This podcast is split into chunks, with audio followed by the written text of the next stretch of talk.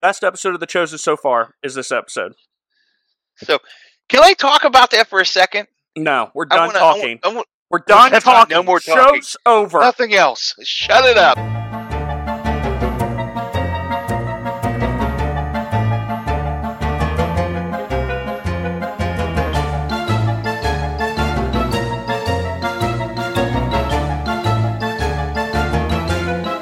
I'm ready for you to say... Hello, everyone, and welcome back to Rotten or Righteous. I'm not going to do that. Never do okay. that.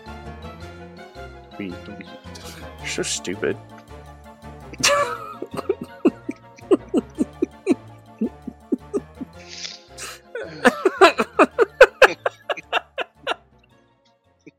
I'm sorry. I'm so mean to you, and I don't know why. You're such you a beautiful. You're, you're such a, a punk.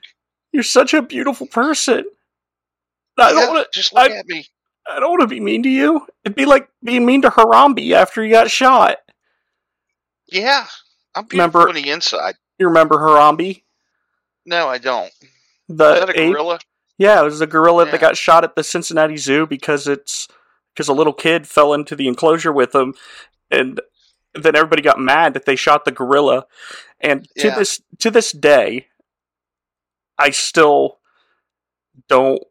Side with the gorilla. Like, what do you what do you want him to do? Maul the kid? Is that was that the? uh Which is what would have happened. I mean, yeah, Harambe deserved to die. He just wanted to pet him on the head a little bit and walk him around and throw him up in the air and right. say "wee" and peel him like a banana. Hello and welcome back to Rotten or Righteous, the only podcast that wants to remind you that in July two thousand six, Joe Biden claimed that you cannot go into a seven eleven or a Dunkin' Donuts unless you have a slight Indian accent. He's not joking. With me today... Didn't say that. Yeah. Joe, Joe, Joe. And he later, he, he later said, said that the remark, it was meant as a compliment.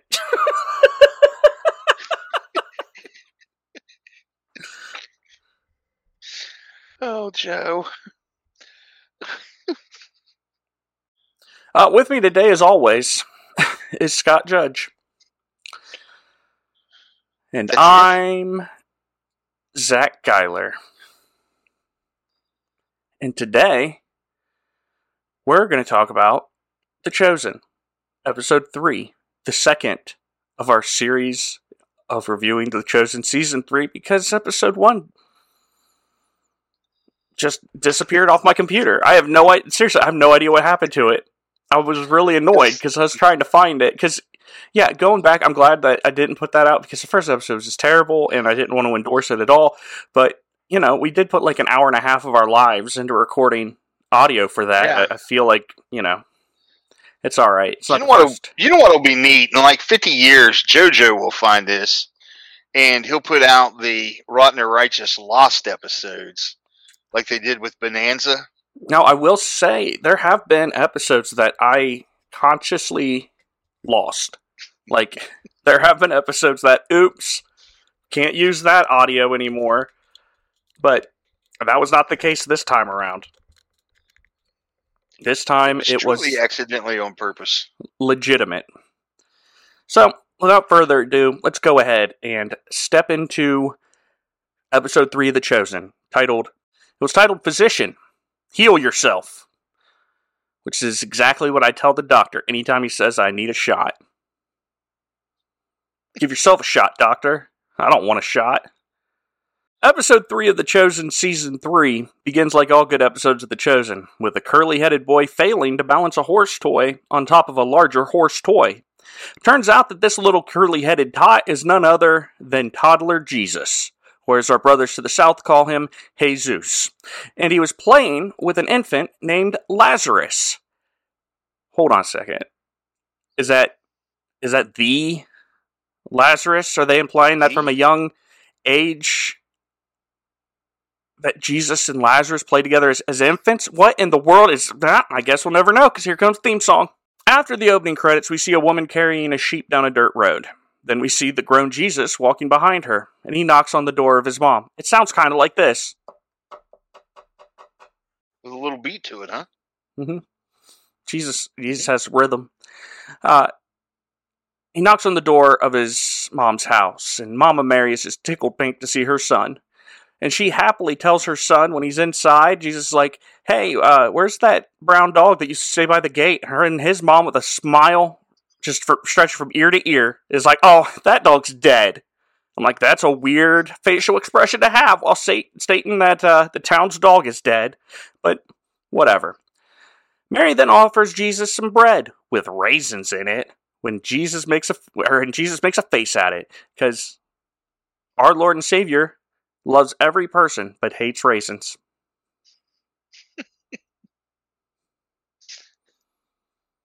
I don't know the implication of Jesus not liking raisins, or even if there are implications, but that's... It makes you wonder, though. I mean, I'm sure there's some things that he didn't like. But what's not to like about a raisin? You like raisins, Scott? I do. I mean, I don't go out of my I don't go out of my way to find a raisin. But if there's some raisins around, you know, you can eat a few of them. Yeah, they're in my trail mix. I'm not going to throw them away. There's nothing wrong with raisins. You know what is good though, better than raisins? Like ninety percent of food. Do you know what? Do you know what's better than raisins, Zach? Not raisins. No, craisins. It's delicious. Craisins are better than raisins. I like me some craisins. Those are dried cranberries, for those of you who aren't on the craisin craze like I am. As they sit down to eat, Jesus asks his mother where his brothers, James and John, were at. And Mama Mary explained that they thought it was best to avoid Jesus to limit any disagreements. That was pretty good detail. I like that. Well, it's it's it's enough of a detail to know that, well, we know that, hey, brothers rejected him. Spoiler alert. Spoiler alert. Mama Mary then asks how his ministry's going, and Jesus is like, oh, it's going fine, Mom. Jeez, I'm so tired. I don't even want to talk about it. It's great. It's fantastic. Jesus doing a Napoleon Dynamite imitation. Well, that's how he reacted to his mom's question. He's like, ah, oh, Ema, I'm just tired. I want to go to bed. Enough already. And then Mama Mary's like, okay, fine. Don't tell me about all of everybody that follows you. Just tell me your, your five favorite followers. And he's like, oh, I don't even have five favorites. I like them all. But then Jesus turns the question around on Mama Mary and is like, who's your five favorites? And without missing a beat, she's like, the women. And Simon, because he pr- could protect you. Those are my least favorites. Not Simon so much, but just, just basically Mary Magdalene. Women. No, just yeah. basically Mary Magdalene. You have a deep hate for Mary Magdalene that I suspect one day will need therapy. I just hope I never run into the actor in real life. I'll probably would love her. I probably would say some things that she'd be, one, very concerned about because they'd be out of context, and two, I'd probably go to jail. Not for anything so violent. You- I want to make that clear. Not for anything violent, just, namely, your basic level harassments. I'm talking about a misdemeanor, maybe one night in jail, pay my bail, little fine, little apology, moving on with my life. I don't know what he was talking about, Your Honor. Oh, look who it is. It's the hammer. You been hammering anything, hammer? I don't know why I'm drunk when I meet her, but... Oh, the hate runs deep, folks. The hate runs deep. I don't hate Mary Magdalene. I don't hate anybody. I just don't understand why she has so much attention in the show. But Jesus does appease Mary a little bit by explaining that everybody's doing really well, and that all the apostles are out on mission trips, and the girls are working with Zebedee on launching an artisanal olive oil business. Hmm. Before going to bed, Mary tells Jesus that Lazarus and his sisters are in town, and, and everyone is just real excited to see him, all throughout, all throughout Nazareth. And Jesus is so happy that, quote, Laz... and his family is so close, and he's going to be able to see his own friends. I don't, it just, it's like nails on a chalkboard to me. Every time they shorten people's names. Yeah. From this one, and, this one bothered me. I, I don't know why. I guess because of how I look at Lazarus in the Bible, and it's probably my own perception of, of who he is and what Jesus did for him. But Laz, it's too much. It's too see, much. I I don't care about Lazarus in the Bible in that sense. What bothers me about this is that the store Lazarus, I feel like Lazarus is a business. It's an entity. It's a corporation that exists in the world, and they deserve our respect to say its full name. You heard it here first, folks. You ever shopped at a Lazarus? I haven't. That's just, that's horrible. What? I don't even know if they're still not, in business. Not in respect to the Lazarus of the Bible, but of the store. Listen. Yeah, Lazarus department store. That's why their, head, their headquarters were in Columbus. That's why I've shopped at a Lazarus, and apparently nobody else has. And it's been defunct since two thousand five. Oh my goodness, I'm getting old. Wow. So, don't, don't they still have like an online section though? I'm telling you, no. They're just gone. They're defunct. They're gone. Macy's bought them. Macy's ate them. Yes. Is there a Macy's in Columbus? Yeah, there's Macy's everywhere, Scott. There's not one in Pike County. Well, there's not a lot of things in Pike County. Is there a Macy's near your home? I mean, like an hour away. That's pretty close. I just don't like shortening the names. Thaddeus is Thad. Bad. Zebedee is Z. Z. Mary Magdalene is the hammer. It's dumb. Just just say their names. Simon name, Peter is Side P. Yeah. Side P. Side P. Ever since I yeah. had the operation, I Side P.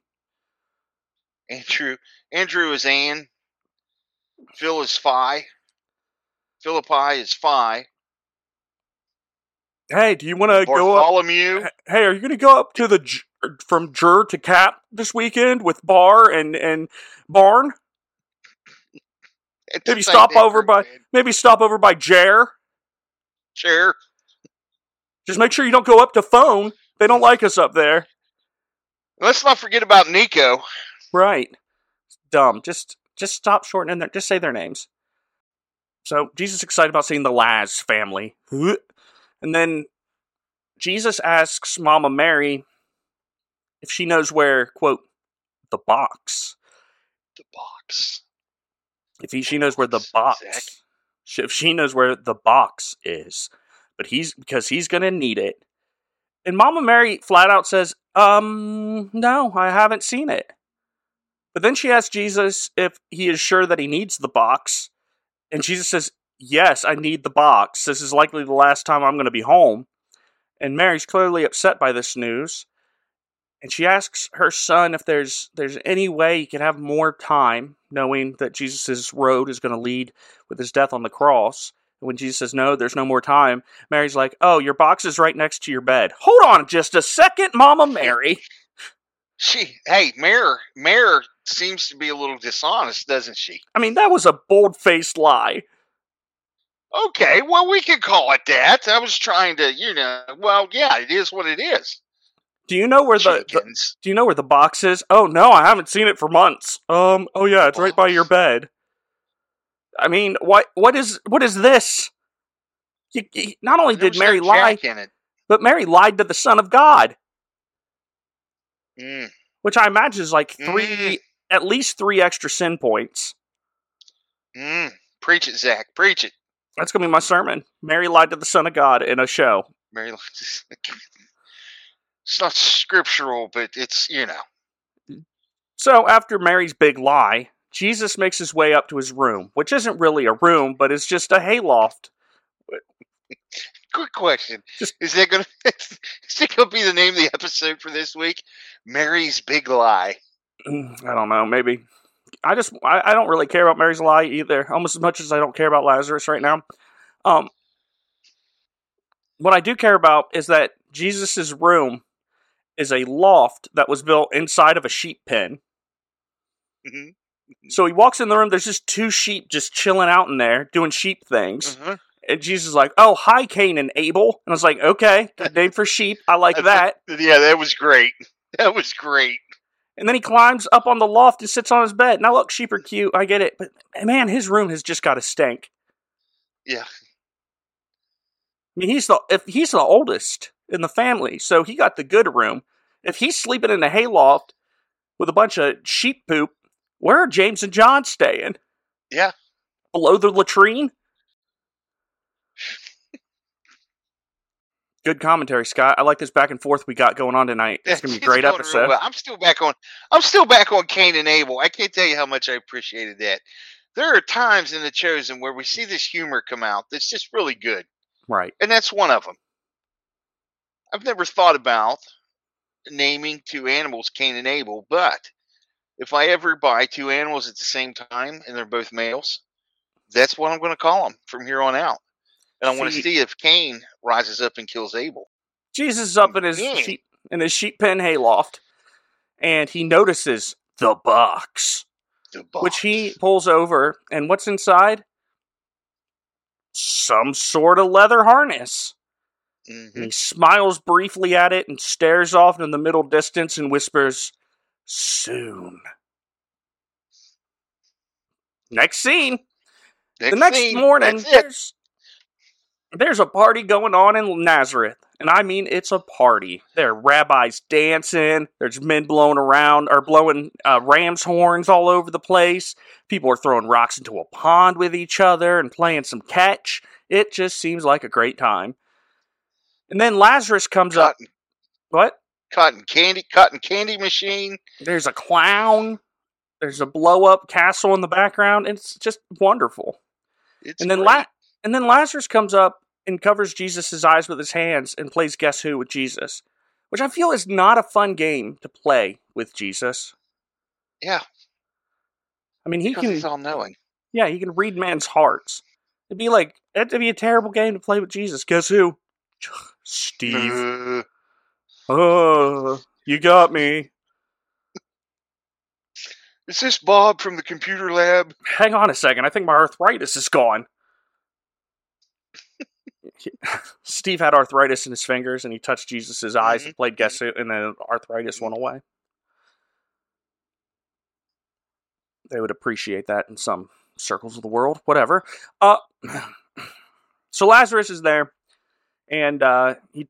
Jesus and him hug, and they catch up on old times, and there's a really good detail right here, but uh, Lazarus is like, you remember Martha and Mary? Martha's very reserved, and Mary just has diarrhea of the mouth. She just speaks whatever comes to her mind, and both of these personalities come into play later in the, the Gospels, so already I'm like, okay, Jenkins, I see you. You've had a weird start to this episode, but I'm starting to see you. And not only that... picking up a little bit. I don't hate this idea that Lazarus was a childhood friend of Jesus who moved to Bethany later on for business. Because that may, would make sense of, we, we don't know their connection or why Jesus is so close to this family, but if he grew up with them, then it makes sense. So, mm-hmm. I'm all right with that as well. Some liberties have got to be taken that you can't say yes, you can't say no, you just say, maybe. After they greet each other, Laz really wants to know if what they're hearing about Jesus is true. Is he, is he hey, G, uh, are you really doing miracles? Because uh, I know you're making some powerful enemies, but I really want to know, are you, uh, are you really doing miracles? In the end, they just want to know who Jesus really is, but they're interrupted by the local rabbi, Benjamin, and his wife. Mm-hmm. And his wife immediately goes on to spread gossip that she's heard about Jesus, that he's becoming a, a popular rabbi and his following was growing, and one terrible rumor that Jesus claimed to be the Messiah. Now, Jesus didn't even have time to make an uncomfortable face at these remarks before Lazarus convinces Rabbi Benjamin to let Jesus speak at the synagogue service that evening. And Rabbi reluctantly agrees, and Jesus and Lazarus go and play competitive catch with some locals. And I gotta tell you, Scott, Jesus' hand-eye coordination is just terrible. It's just terrible. It's horrible. You know what? At first I was like, I don't know if I like this. But then I was like, you know what? I do like this. It makes him look human. Well, right. I mean, he couldn't be great at everything. I know. I mean, he wouldn't have had... You talk about eye-hand coordination. He's got zero athletic ability. He wouldn't have been able to, to say that he's came to this earth and experienced all things as men if he was down here, like, yeah. playing playing golf as good as Tiger Woods, basketball as good as LeBron James. If he'd actually caught that stone with his left hand. Right. After Jesus loses the game, it's time for synagogue, and the place is packed with people waiting to hear Jesus speak. And Rabbi Benjamin gets up and offers the opening prayers, and in the prayer, he asks God to send the Messiah to them. And then a boy toots a horn about three hundred times. And at last, after that, after his weird horn solo, it's time for Jesus to get up and speak. Jesus walks up to the lectern, and he begins to read from Isaiah. Now, there's this brief moment again where something really cool happens, one of those blink-and-you-miss-it kind of, of moments. Because before Jesus starts reading, he looks at the sky for like a second mm-hmm. and just and just nods. Like Jesus was asking God if this was the right time to do what he was about to do. And he's essentially about to, to out himself as the Son of God. And then Jesus reads... According to prophecy. Right. And then Jesus reads from Luke four, eighteen through nineteen, "The Spirit of the Lord is upon me, because he anointed me to bring good news to the poor. He sent me to proclaim release to captives and recovery of sight to the blind, to set free those who are oppressed, to proclaim the favorable year of the Lord." And then he sits down to teach. And he takes a moment, he looks around, and he says, "Today is the day that this passage is being fulfilled. The favorable year of the Lord is here."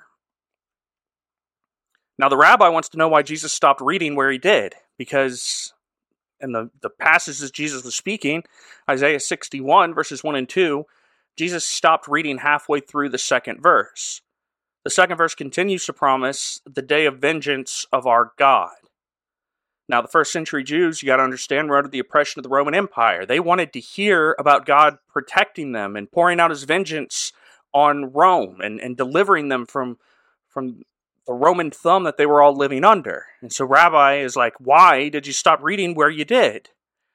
And Jesus explained, the day of vengeance is in the future. I'm not here for vengeance. I'm here for salvation. Mm-hmm. And a shocked murmur is what heard throughout... What are you saying? Right. And a shocked murmur is heard through the crowd as Jesus finishes speaking. And the rabbi asked Jesus for an explanation. And Jesus responds, "You know what I'm saying. Further, I'm not here to liberate you from Rome, but to pay for your spiritual debt." The rabbi's becoming even angrier at that, because Jews are God's chosen people. Clearly, they didn't have spiritual debt. And then people in the crowd want to know if Jesus is really claiming to be something more than just a teacher, someone greater even than John the Baptizer. Jesus responds by saying, "I understand that it's hard to accept someone you've known your whole life, and accept that, that that person has greatness in them. And I know that it's easier to accept a difficult truth from a stranger than a friend. And I also know that a prophet is not acceptable in his own hometown." So he's basically saying, yes, I am a prophet.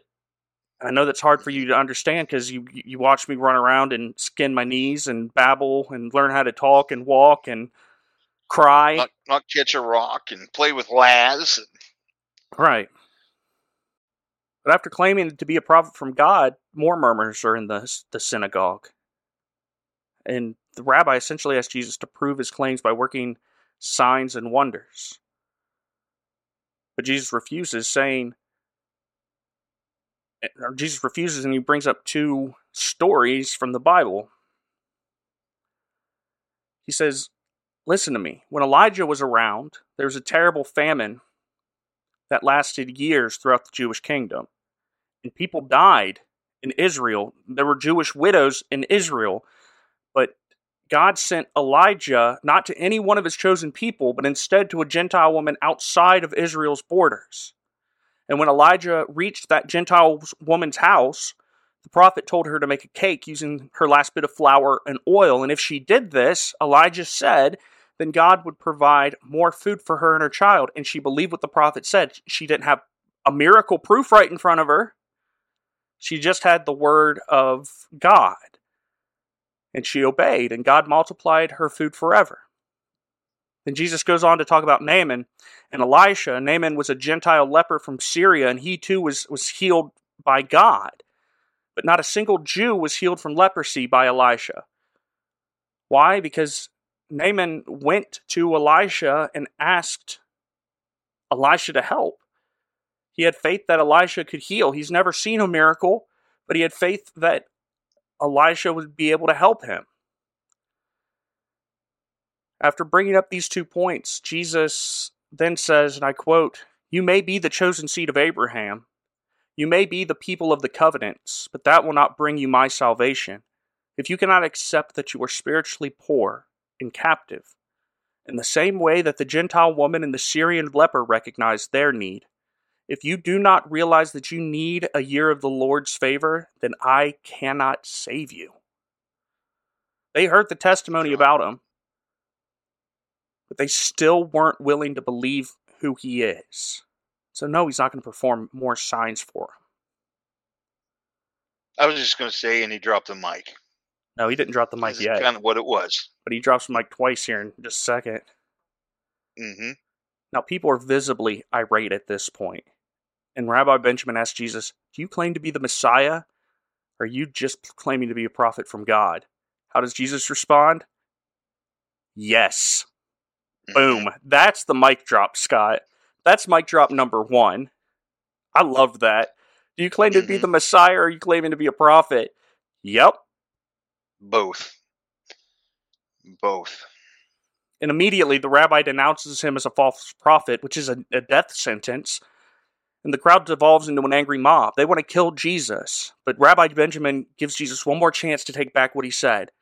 But if he doesn't, then they will have no choice but to follow the law of Moses. And what does Jesus do? He takes a step towards the rabbi, so they're like two inches apart from each other. And he picks up the mic that he just dropped and says, "I am the law of Moses," and then drops it again. Double boom. That was huge. At this point, I am the law of Moses. That was great. At this point, my arms are broken out in chills, and I'm literally in my chair going, "Yes! Woo!" I don't know why. I was like, it was like watching the Ohio State beat Michigan. It just got me all amped up. I'm like, yeah! Man, this show could be so good when, mm-hmm. when it does this. So and you were you more go, amped up than you've been in three years. Listen, if you go back and read Luke four, just mm-hmm. read it, and then Spend go back time and watch, in it this weekend, and then go back and rewatch that episode. Yeah, it's almost perfect. Jumps right mm-hmm. off the page.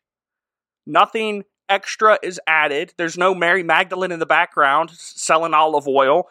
There's no silly side, you know, stories, and it's perfect. The way they preached this sermon made me understand it better than any other sermon I've heard on this verse in my life. Mm-hmm. And it was great. Now, let me ask you a quick question. He, the one thing, the one thing that's actually not in Scripture is he didn't he didn't say in Scripture that I am the law of Moses, though, right? No. I pulled that out and I'm looking at it real quick. That's the one thing that he actually didn't say in Scripture, but everything else but even, is but even accurate, then, extremely accurate. But even then, it's not adding to the Scripture, because John one tells oh, no. us that in the beginning was the Word, and the yeah. Word was with God, and the Word was God, and Jesus was the Word. He was the law of Moses. He mm-hmm. was... Mm-hmm. So, I, I even that I don't think is adding to the Scripture. I think it's just a way to backtrack and bring in mm-hmm. this idea that Jesus is the embodiment yeah. of the is, law of the prophets. This, this was, uh, it was certainly refreshing, because what he said, what he spoke, the, the scroll, I mean, you know, Zach, you mentioned that he, right before he started to read, he looked off and kind of shook his head, you know, and then he came back down to the scroll to, so to see that, you know, and they had the scroll right, too. I mean, right. It was big. like the scrolls would have been. They did a real good job on this. And then, and then, of course, you're going to get into it in just a second, but then how that turns out, yeah. uh, which, which we, we studied about this in Sunday, uh, uh Bible class, actually. Well, don't and, talk, you know, we if you're going to talk about him going through the people, don't, don't talk about it just yet. I'll save it. Okay. Yeah. Let's save it. Let's save it. So, but I do want to go yeah, back. So, so go ahead. I was just going to also say, you know, Jesus, Jesus speaks a couple things that's just can't be swallowed by the Jews. Number one, they're calling him a false prophet when he's answering, saying, yes, I am. I am a prophet and I am a Messiah. But then to talk about these, and I hate to call them the dirty Gentiles, but the dirty Gentiles, how they're going to receive what they think the Jews, quote unquote, right. should only come to them. And boy, well, that's, not only that's is he really not only is he doing that, down. But not only is he pointing out that the Gentiles are going to receive it, but he's pointing out that the Gentiles have always received, always, and they've always believed it. Yes, more than yes. the Jews did mm-hmm. back in Elijah's time. Why wasn't Elijah sent to any Jewish woman? Because there was no believers during that time that would have listened to him. Why was why did Naaman get healed? Because Naaman sought Elisha out for healing, and no Jewish person did that. It, it's incredible, and and I will say anything anything that was added during this sermon scene was added in a way that did not take away anything from the story, did not add yeah, anything to the story. It helped you understand the the narrative better, and yeah, added it does not to compromise the, the truth. Right. It was perfect. This is how The Chosen should be. When The Chosen is really good, it is like this. Right here it is. Right here it is. Yep. So I agree. After Jesus claims that he is the law of Moses, everyone in the synagogue starts freaking out, and they drag Jesus out of the synagogue, and, and Mary's terrified because she thinks this is it. This is the time that, mm-hmm. that she was warned about where she's going to lose her son, but Lazarus is there because Jesus told him to go over there and, and restrain and comfort her the best he can, and he believes Jesus. And we also see just quick shots of, of Mary and Martha, Lazarus's uh, sisters, and Mary is just as concerned as most of the other people. But if you look at Martha's face, she's on board that Jesus is the Messiah the whole time, which again will come into mm-hmm. play later on. But uh, they, they, they, this angry mob leads Jesus out of the synagogue. And they, they make this angry processional that leads Jesus out of Nazareth to the edge of a nearby cliff. And once again, Rabbi Benjamin is trying to give Jesus one more chance. Here's this guy that he knew since he was knee-high to a grasshopper, uh, who he taught his whole life, about ready to be killed for blasphemy, or so he believes. And he goes, just take back what you said one more time. We do not want to do this. But Jesus refuses to renounce. He's not going to go back on his words because his word was the truth. And so the rabbi condemns Jesus to death, and two men move to shove Jesus off the cliffside. And Jesus actually meets them halfway and just says firmly, this isn't going to happen. Not yeah. today. Not today. And he just walks through the crowd smiling, looking at the sky as he does. Now the text mm-hmm. says, Scott, do you have the text? You have the your Bible open? I do. I have it. Yeah, I have it pulled up right now. Uh, let me start reading here in, in Luke four twenty-eight. All the people in the synagogue were furious when they heard this. They got up, drove him out of the town, and took him to the brow of the hill on which the town was built in order to throw him off the cliff. But he walked right through the crowd and went his way. And I, before you comment on this, I want to say, I, I, we bring this up, I brought this up Sunday, and I'm like, how did he escape all this? They were so... They were so angry. They're ready to put him to death by, by you know, law, the false prophet. All that is is uh, uh, scriptural. And then Jenkins does this, and, and I don't, you know, I don't know if this is how it really happened. We don't know. But when you look at this verse and it says, "But he walked right through the crowd and went on his way," in this scene, literally where you just ended, Jesus said, not today. This isn't going to happen. Not today. And he literally just walked through the crowd. And I never thought in, in, in that's one of the things in some of these episodes, it opens up your eyes to see what maybe some other types of, of thought or thinking would be for how things happen. In all of my imagination, Zach, I never thought of exactly what the text said, that he mm-hmm. just simply walked through the crowd. Well, you know, I did. I haven't either. We've had this discussion even back in preaching school and stuff about, was it miraculous, like the way that he yeah. did it? But now that I'm thinking about it, it couldn't have been miraculous because he just said he wasn't going to perform miracles for him. Yeah, you know, he wasn't going to give him a sign and then leave. That wasn't, you know, that would have taken away from what he just said earlier. But mm-hmm. I actually, the more I think about it, and I thought about this since I watched the episode, I, I, I. I think, in my own personal opinion, that this is probably what happened. Jesus is like, this might be the thing that makes the most sense. You're not going to throw me off this cliff. Now, here's the thing. Everybody's all angry and, and mad, and, you know, people can get emotions. But when you get right down to it, these people were Jesus' friends and family yeah. that yeah. were about to push him off a cliff. And Jesus basically was like, you're not really going to kill me.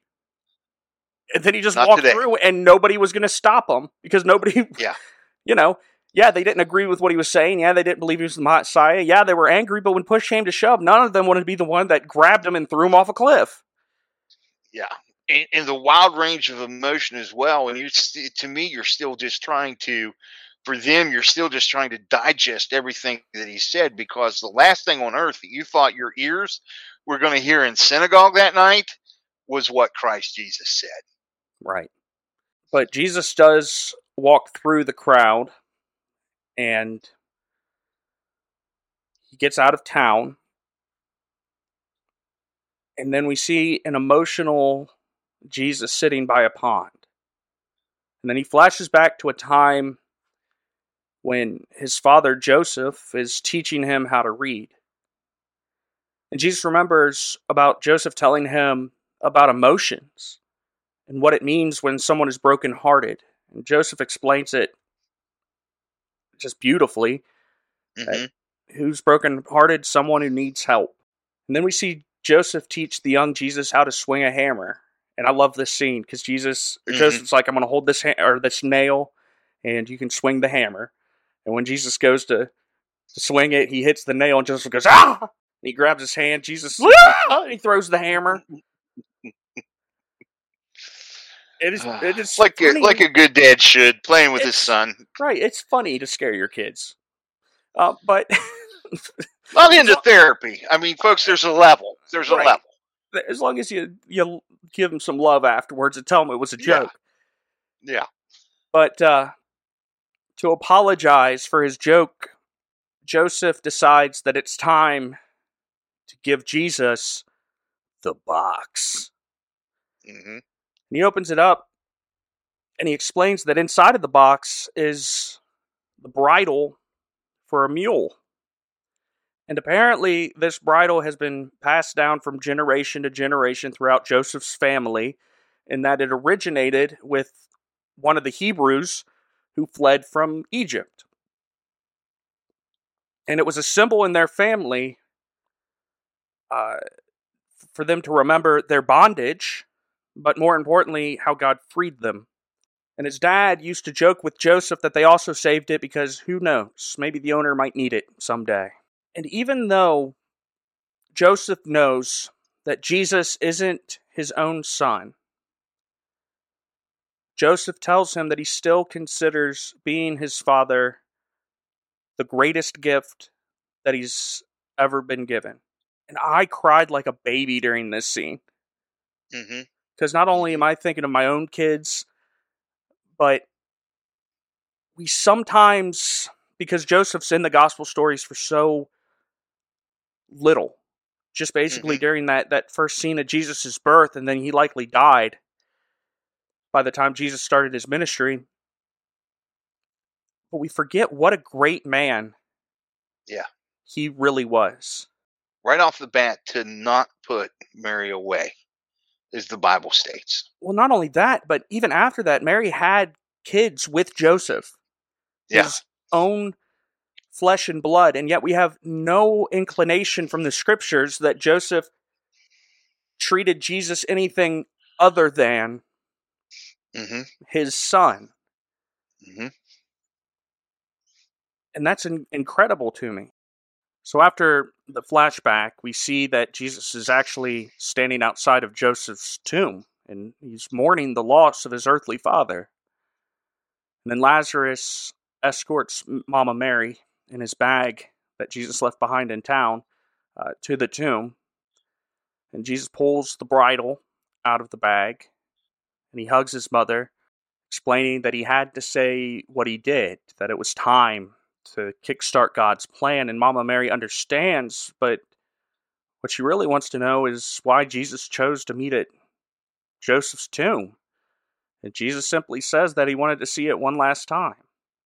Mm-hmm. And in that moment, Jesus and Mama Mary both know they reached the point of no return. Yeah. That Jesus' time on this earth is quickly coming to an end. Granted, it's still going to take four more seasons, which means four more years, but in real life. Mm-hmm. Yeah, in short time, we're, I mean, really, and if you think about the entire ministry of Christ, three years, it's not that long. No. Lazarus just wants to know what the bridle is for. Jesus yeah. smiles at him and says, "You'll know soon enough." And I go, "You're going to use it on the donkey when you ride out of yep. Bethany, Jesus. We all know. We all know what that we know what's coming. For. We know what's coming. We know, you silly goose." Best episode of The Chosen so far is this episode. So, can I talk about that for a second? No, we're done wanna, talking. I want, I want, we're done talking. Not, no more talking. Show's over. Nothing else. Shut it up. I uh, so so Zach and I talked yesterday evening. And uh, Zach had sent me a message. You were early in the show, right? Right. I got like eight minutes in when Jesus said Laz. Yeah, a couple comments about the, uh, uh, you know, Laz and those kind of things. And, and you know, we, we talked for a couple minutes and because I hadn't watched it yet. And then uh, I get the message from you later on and you're like, best episode of The Chosen yet. So I watched it last night and went through it and uh you had mentioned to me that you'd cried in, in mm-hmm. when you had sent that message. And so when I went through it, I, I got to the end. And, of course, when that was going on with Joseph and Jesus, my thought was, yeah, I bet this is where, where Zach cried at because it was very touching, very emotional. And, and the, the, the episode totally redeemed itself um, with with the start. The start was very slow in this, but you can't you can't beat the finish. But What I want to what I want to come to is I, I didn't cry uh, at that scene with Joseph and Jesus. Not that I wasn't moved by it, but I know last week's episode I, I cried twice, and we talked a little bit about the scene that you thought was overly emotional. And uh, I, I went back and I, I watched that again, and, and the only thought I could have is, and bear with me as I say this because I want to try to point something out. I like last week's episode better than I did this ep- this week's episode, but I want to say I couldn't live off the difference of, of what those two were. But I got to thinking about it, and this is this is how how Jesus in so many ways worked. I think about the scene that really, really moved me. It was about a man who had a health issue, and I think about and I think for me, I put myself into that position, knowing I have a couple health issues, and I have. I have, you know, close family members that have gotten very old now that have health issues that we have. We've talked about our health issues and what may or may not take our life and and that time that will be to come. And then when I saw the episode last night, the most recent, where the the, the episode three, and I saw Joseph and Jesus, I thought, yeah, that's where that's where Zach. Uh, I, I I thought I bet that's where Zach. Uh, got very tearful, and it's it's it's an incredible, incredible scene. And I thought about, you know, Jesus, Jesus, us, Jesus touches us where we are in our life, and and that's not that's not to take anything away from from any scenes that we see in The Chosen, but it's interesting how people can relate to Jesus because of different things that he has done, and how we can see some of the same things, but it comes through different experiences that we can relate to in the episodes of The Chosen. Here's my argument to why you're wrong, and that this week's episode about about last, last week's being better. Okay, two two reasons. In this uh-huh. episode, there was no Quintus, and in this week's episode, there was no Mary Magdalene. So no right Mary there, Magdalene. Those two yep. No, guys. I mean, so far, okay. our favorite our favorite episode was the episode where Jesus was with the kids, right? With I've got it. Yeah, I've got yeah, I love that. Well, and again, I've got three. Uh, the kids last week and this week, too. This week is an outstanding episode. Right. I mean, and to be honest with you, I wouldn't want to put any of them one, two, three. I'd put them all one, one, one.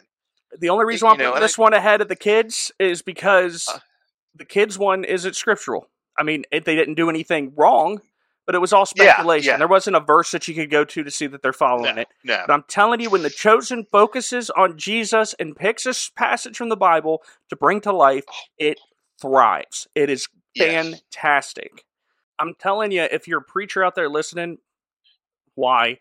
But if you're a preacher out there listening and you haven't watched The Chosen, just go watch this episode. I'm telling you, you'll have a sermon for Sunday. Yeah. You you, you could yeah. preach what The Chosen taught on Luke four. Mm-hmm. And it would be a pretty powerful sermon. Very much. But Very much. I'm done talking about The Chosen for a week, man. I'm ready to I'm ready to wrap it up. We need to decompress. But listen, we can't wrap up till you tell me some joke. Oh, I know, but come back next week, and unless my computer implodes all of my recordings, then we'll have uh, season three, episode four for you. We're halfway through this season, thank goodness, because I just watched a documentary on Waco that I can't wait to talk about. Uh, oh, cool. So, uh, before we go, thank you so much for listening. Um, if you haven't already subscribed, please do wherever you're listening to this. If you're listening to us on iTunes, give us five stars and say hi. And uh, don't forget, I, I still don't know if, if this will work, but if you know Andy Robinson, make sure you share this with him and send it to him. Don't do this. Don't do that. Just please don't do. do that. Just to share it with him. Just let him know. Please, do, just please let him know. Just let him know what we're doing, and I would appreciate that. Now it is oh, time to go, man. But before we go, uh, hey Scott. Yeah, Zach. I want to start my own um, honey business, so. I got the hives all set up, and I went to a store that sells bees, and I went in there, and I asked the clerk, I need, listen, I need a dozen bees. So I watched her count them out, one, two, three, and she counted out thirteen bees into a bag and handed it to me. I said, hold on a second, there, that's one too many. You know what the clerk said? He said, don't worry about it. It's a freebie. It's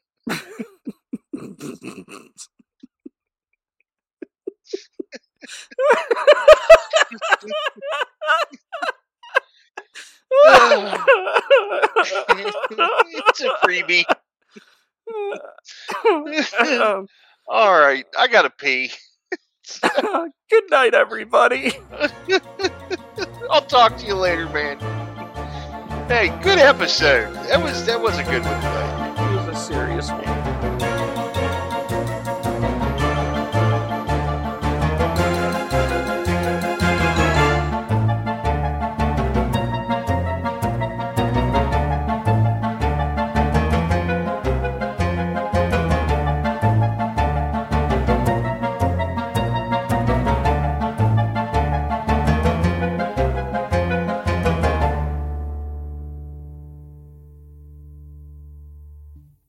You're listening to Watch It or Righteous. Your dad can be the my dad.